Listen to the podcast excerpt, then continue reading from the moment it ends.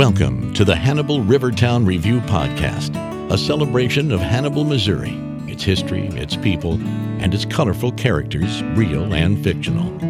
And now, the Hannibal Rivertown Review Podcast. We greet you once again. I am getting better about not mentioning numbers. Even though you have to mention every time that you don't mention That I mention number, number, yeah, which is my new favorite thing, actually. yeah, okay. All I'm- right. I think I'm going to have to go back to just letting you say what number of Yeah, okay. episode this is. No, it's probably easier to find. I'm I'm gonna one of these days I'm gonna have an episode where I won't say anything about numbers at all.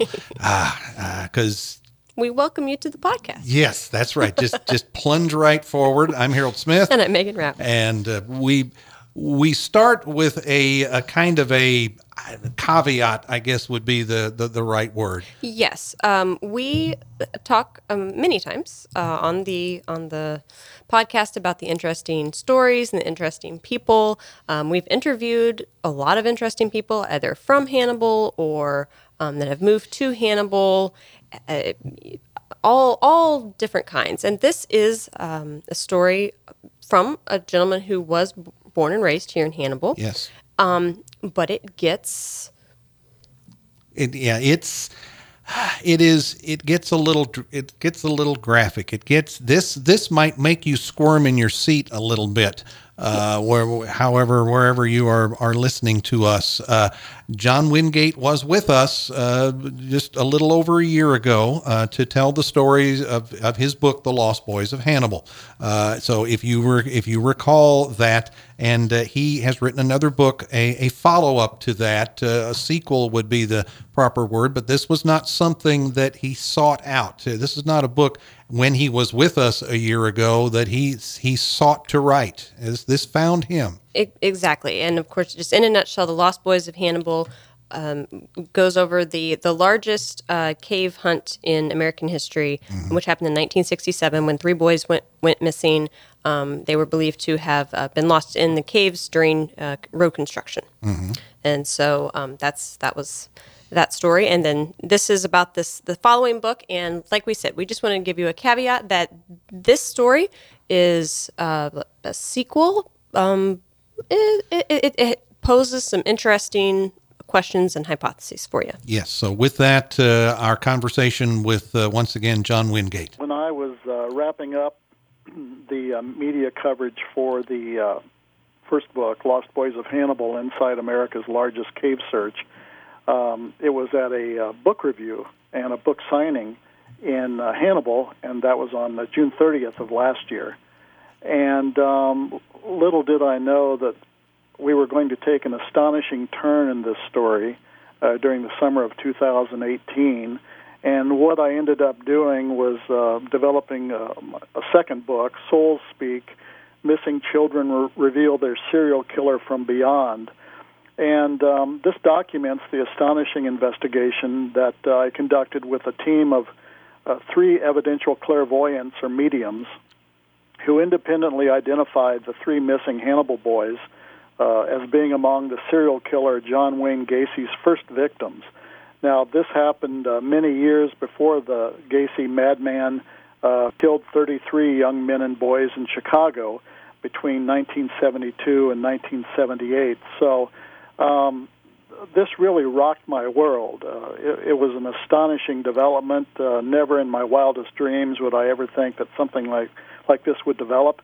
I've always personally been somewhat skeptical of, uh, you know, the paranormal, and uh, there are potential dangers with the New Age, and of course the Bible counsels us to kind of avoid it, and that's very wise counsel because it's really beyond our full understanding to discern the source of power that comes out through these uh, interactions between mediums and the non-physical world. But Now- uh, now, what uh, happened last year really rocked my world. Sure. Uh, now, John, uh, as again, as people will recall, um, people who have uh, listened to the the podcast uh, over the last uh, year plus, uh, it was uh, about, and you mentioned uh, June 30th. Uh, that was about the time you were uh, in the area. Uh, you were with us on the podcast, and uh, uh, it refresh my memory a little bit. I I did not uh, take the time to go back uh, into the into the archives.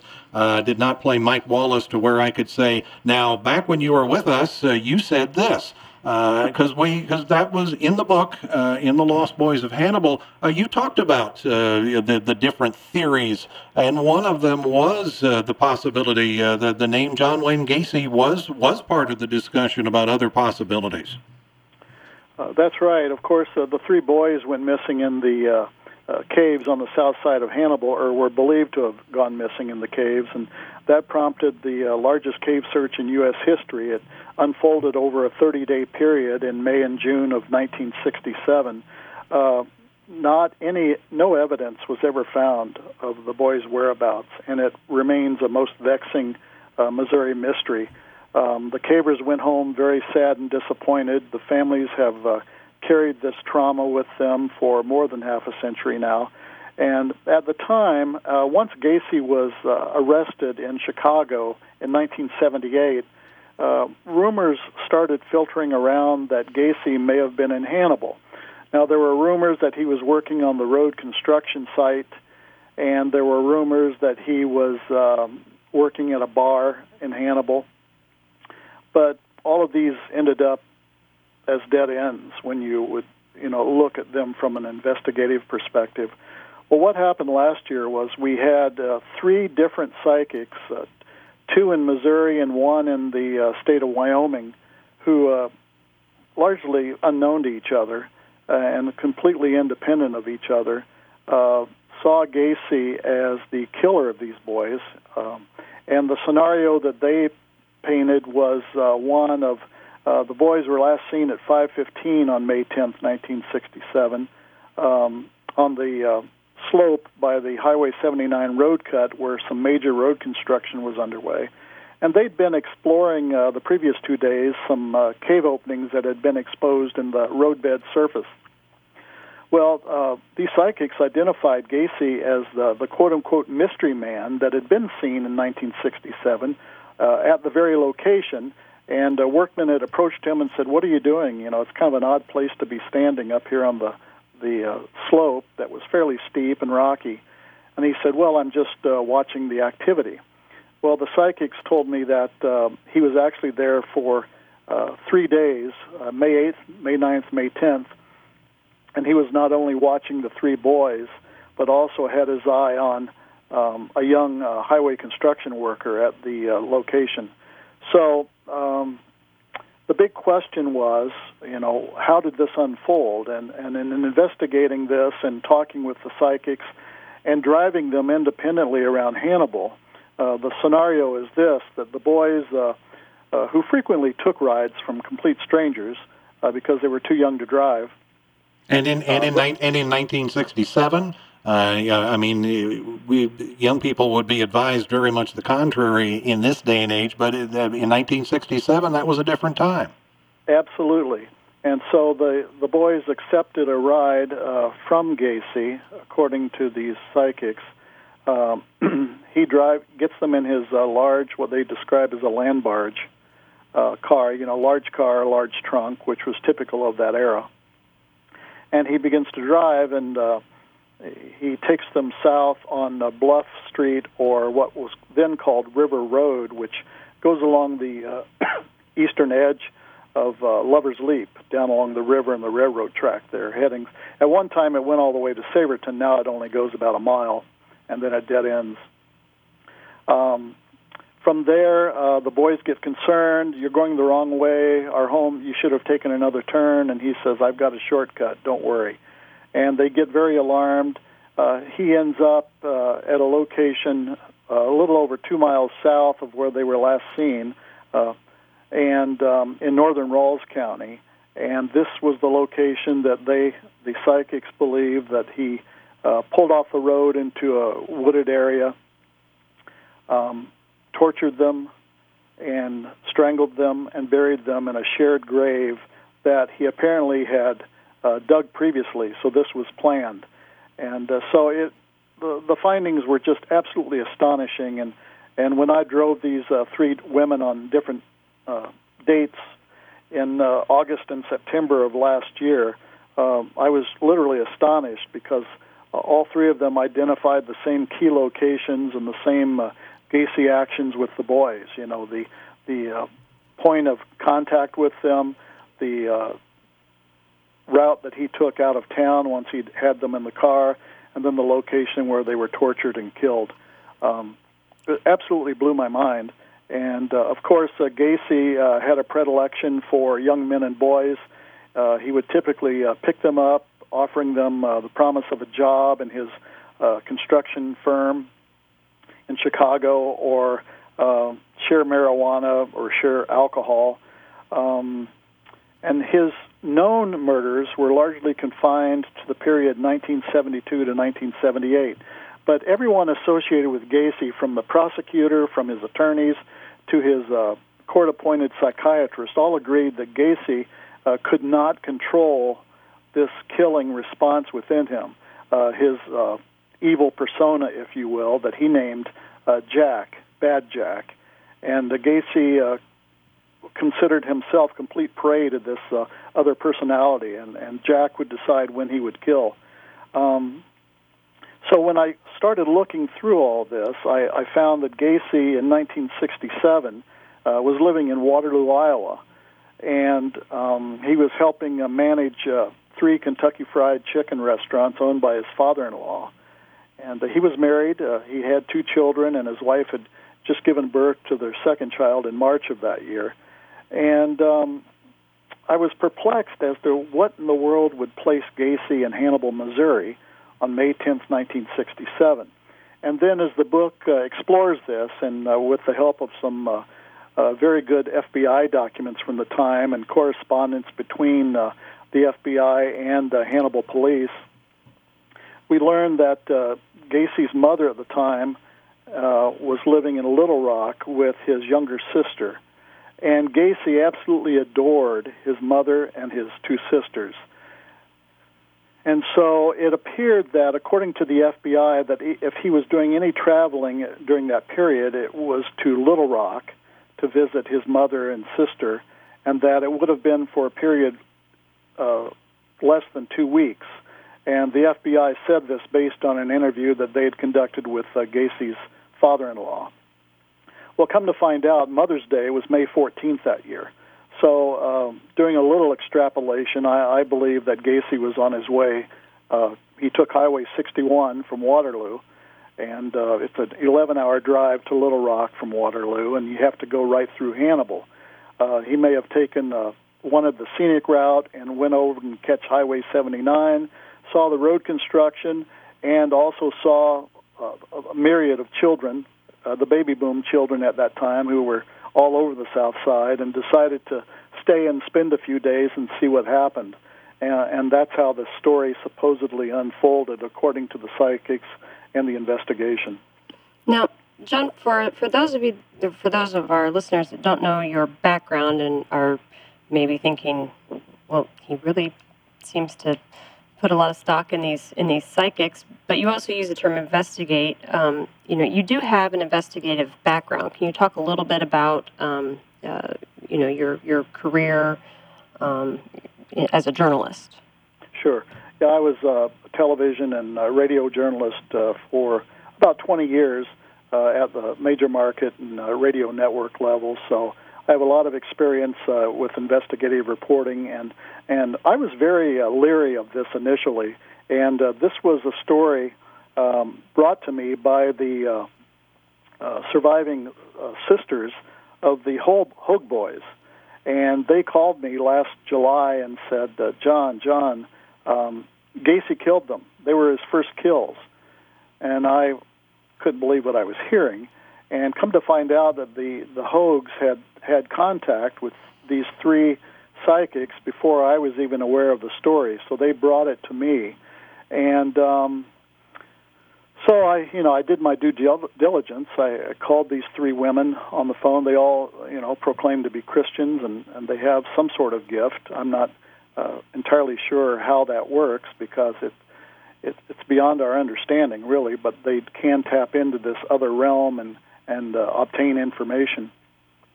So they um, were interviewed independently, and I got all their stories together, and then saw the overlay of the facts of the case in 1967. This mystery man that was at the scene that was well documented, and um, and all three of these women uh, were unknown, uh, were unaware of the uh, events of 1967. The oldest one's 31 years old, so they were all uh, toddlers when uh, John Gacy was put to death in '94. So um, there was this uh, need then to really put them to the test, so to speak, and, and to really uh, challenge their uh, findings. So I made the decision to drive them independently around northeast Missouri, which is you know hundreds of square miles, and and uh, without exception, I mean, once we started driving and we went down to Louisiana and the the uh, nature preserve south of uh, Hannibal, north of Louisiana, there, and uh, out 79 and Fulton, and and we went all over that area. And without exception, they just zeroed in on the the Bluff Street River Road exit out of town, which at the time was the quickest way to get out of town if you didn't want to be seen. And then the other location was uh, we would drive south on Highway 79 and uh, when we would get to a point, uh, heavily wooded area just north of the uh, uh, entrance to the uh, Continental Cement plant, their necks would just shoot to the right and they'd go, What's this? Stop. We don't need to go any further.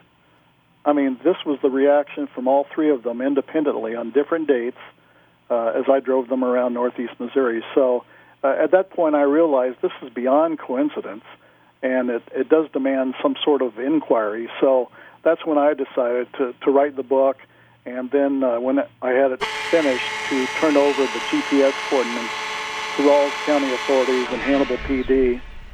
Uh, so the ball was in their court at that point. Back to the Hannibal Rivertown Review podcast in just a moment. If you like what you hear, be sure and subscribe and leave us a review. And if you have a suggestion for a future episode, email us at rivertownreview at gmail.com. The Lost Boys case uh, remains open with Hannibal Police, and uh, this is in uh, northern Ralls County, so it would have to be a coordinated effort, I assume, for them to uh, do any digging or investigating at that particular site. Mm-hmm. And this, uh, and uh, it, you had told me, of course, you and I visited on the radio uh, a couple of weeks ago, uh, uh, and uh, this was something that, that you shared with the local law enforcement. This was the, the, the spring of 2019. That's right. earlier this year, I talked with Deputy Chief Zerbonia, Hannibal PD, and laid all this out. And I tried to contact, well, I made repeated contacts with the police chief and the Ralls County Sheriff and never heard back from them. But when I spoke with uh, Officer Zerbonia, uh, he was he was quiet and I think pretty well flabbergasted. And he told me, as I detail in the book, that uh, this would be probably a a situation where they would go to either the FBI or the uh, Highway Patrol, uh, which has the you know equipment and the wherewithal to investigate uh, something like this. And he counseled me to, uh, you know, not to go rogue and go down and dig myself. And I assured him that wasn't my intent because this is still an open case, and and any grave would certainly have evidence that would, uh, you know, illuminate the case even more. I'm sure, even though everyone associated with it, Gacy and the boys, uh, are deceased. Hmm. Uh, and uh, you alluded to this earlier. Uh, you, you, have the background as an investigative reporter, but you're also a Christian. And uh, you, as, as, I say, you alluded to this a moment ago. That had to be uh, you know, no small conflict for you as all of this unfolded. It, it really was, and uh, believe me, I had a lot of sleepless nights last summer. But I have a good friend who's a pastor at a church in our neighborhood, and and Fred, and he's in the book as well, and and uh, when I laid this out for him, he he was astonished as well, and and uh, provided wise counsel. And you know, my eyes are wide open about the deceptions of uh, fallen angels and deceiving spirits, and and what the Bible calls familiar spirits. Um, you know, long ago, a third of all the angels rebelled in heaven, and they were cast down uh, into the uh, realm around our world. And and I go into this uh, in the book, so um, after praying about it, uh, I just really had the sense that I just need to lay this out, uh, have it as an instructional uh, piece on what we know about the uh, non physical realm, lay it out, all the players, angels, fallen angels, and um, see where this goes, and also to show uh, the potential dangers of the New Age. The New Age is gaining a foothold even in uh, churches, Christian churches. And um, so, uh, chapter 10 of the book uh, details some of the concerns about that and, and why it's very dangerous. And uh, although people can say with certainty, well, you know, I, I spoke with the spirits of the boys or, or John Gacy, and um, in the final analysis, uh, we can't know with certainty that that's uh, you know the source of this information. And um, I'll tell you one interesting story that's in the book.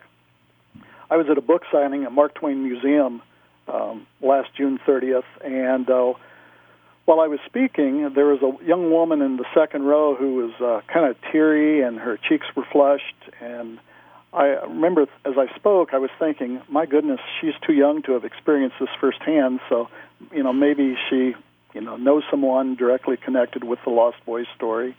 Well, later I find out that she was the uh, first psychic or one of the first psychics that the uh, Hoag sisters uh, connected with, and uh, I interviewed her, and she said that while I was speaking, she saw, and this is kind of her gift, seeing energy, energetic forms. She saw the the uh, energetic, uh, vibrational forms of what she said were the three boys' uh, spirits at the front of the room with me. And one of them said to the others, I think she can see us. And one of them moved to her left and said, Can you hear me? So I was equally astonished when she shares this story with me. And, and her name is Kat Hunt. She's a, she's a psychic in uh, southern Missouri who, who doesn't make her living at it. She's actually in the financial services industry and uh, has an assumed name in the book just because she doesn't want to be very high profile, but she does want to be helpful. And I asked her, well, how could this possibly be? What was the point of that? And she said that uh, uh, she said it was a good example of g- uh, group intentionality, in that there were maybe 60 or 80 people in the room who, with an altruistic love for the boys, uh, that emotion and love attracted their spiritual energy, and they came forward to try to help identify their killer. And um, the other psychics uh, confirmed that, and that they, the boys, basically wanted closure, a complete closure uh, on this, and identified John Gacy to another uh, psychic as as their killer. Um, they were saying his name repeatedly, John, John, John, John, John, John Wayne Gacy, uh, to the other psychic who lives in Hannibal. Um, the third psychic in Wyoming uh, has a, a real gift for uh, visually seeing uh, visions of what's happened, and she she explains it as basically like laying out photographs on a table. She sees that much detail. She saw the abduction. She saw the sexual torture of the boys. Uh, she saw uh, Gacy killing them and putting them in the same grave.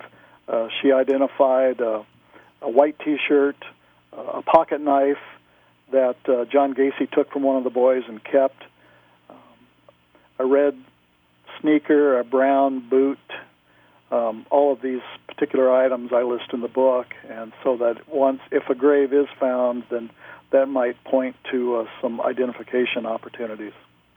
Uh, it would seem to me that uh, when it comes to the reaction that you're getting from this book, that it would it would run the gamut. Uh, I would I'm sure you have people that are saying that's the biggest bunch of hooey I ever heard in my life. But on the other hand, you you're having people that are going because uh, you and I have talked about this before. You know, the the families never got closure. Well, maybe at long last, after all these years, uh, they're getting closure. But uh, as I understand it uh, to say that uh, some members of this family have not greeted this information with open arms would be an understatement.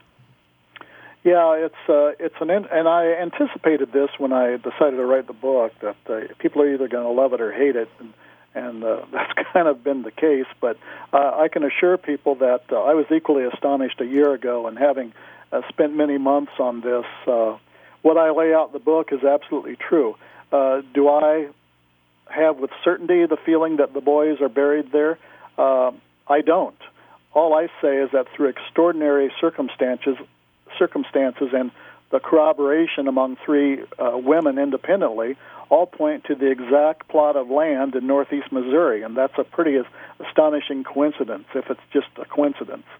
So I think it demands uh, further investigation by law enforcement authorities, and uh, I fully understand that uh, feeling because it is astonishing. But as I lay out in the book, uh, uh, in a fairly deep way, we're kind of left with the feeling that okay, uh, it's beyond our understanding to fully comprehend what's going on here. But in the end, it's either the work of God through these people. It's a God thing, and and God can use anyone at any time for anything, or it's uh, it's a deception by malicious spirits uh, interested in fomenting more more pain and confusion. So um, that's where I leave it in the book and uh, leave it in the hands of law enforcement. Mm-hmm. Now. Uh, some of the some of the uh, Facebook posts I've seen on this, uh, are there other cases that you cover in this book besides the the case of the Lost Boys? Yes, there are two uh, Monroe City boys, and of course Monroe City is what 15 miles from Hannibal. Um, two boys went missing. Uh, first one, John Wagner, uh, vanished in February of 1968, uh, just nine months after the boys in Hannibal vanished. And uh, then in 1977 summer, uh, Ricky Enoch, uh, he vanished from uh, uh, his home in Monroe City. He uh, uh, walked out of the house and, and got into a kind of a land barge type car with a man and drove off and was never seen again.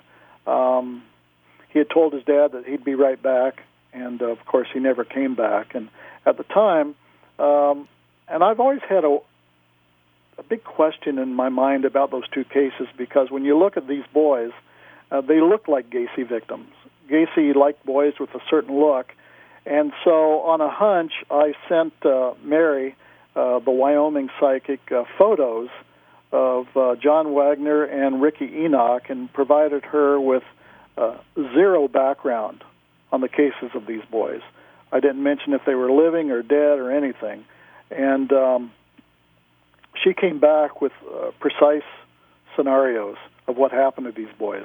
And in both of those cases, she sees John Wayne Gacy having a role. And and there was uh, and uh, as I recall, uh, there was some information. You have some information there about uh, Christina Whitaker as well.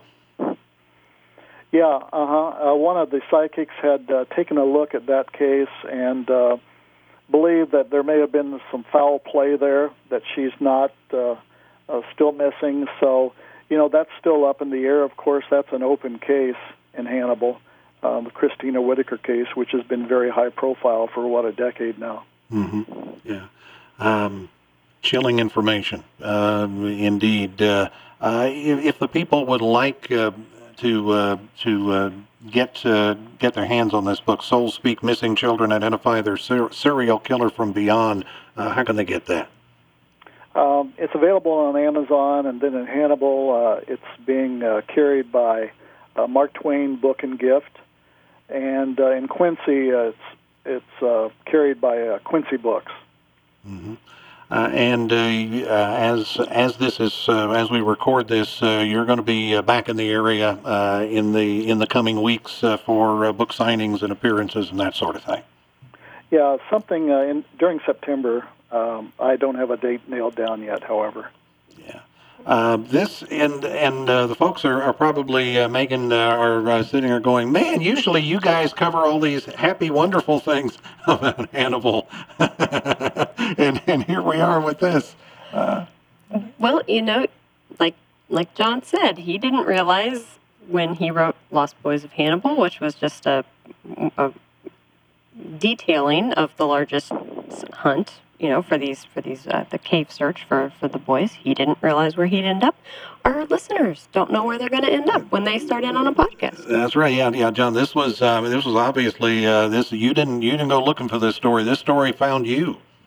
That's right. Uh, the Hoag family brought it to me, and and I was cognizant of that. You know, Hannibal's having their 200th anniversary, and um, you know, don't want to be a downer, but by the same token, I believe it's an opportunity to maybe bring some complete full closure to this case once and for all and, and have some real healing take place. I mean, uh, the whole reason I wrote Lost Boys of Hannibal previously was to try to honor the boys and the hundreds of people who helped try to find them back in uh, spring and summer of 1967. So um, it's always been about the boys. Uh, the Hoag boys were uh, friends of mine. We played in the hills of the South Side growing up and uh, it was a terrible trauma for for everyone when they went missing. Uh, you know, when you're when you're a kid, uh, your friends don't go missing and they don't end up dead, and um, so it was uh, really a trauma that you never forget it. You know, you carry it through your life, and every time I get back to Hannibal, I go up on Lover's Leap and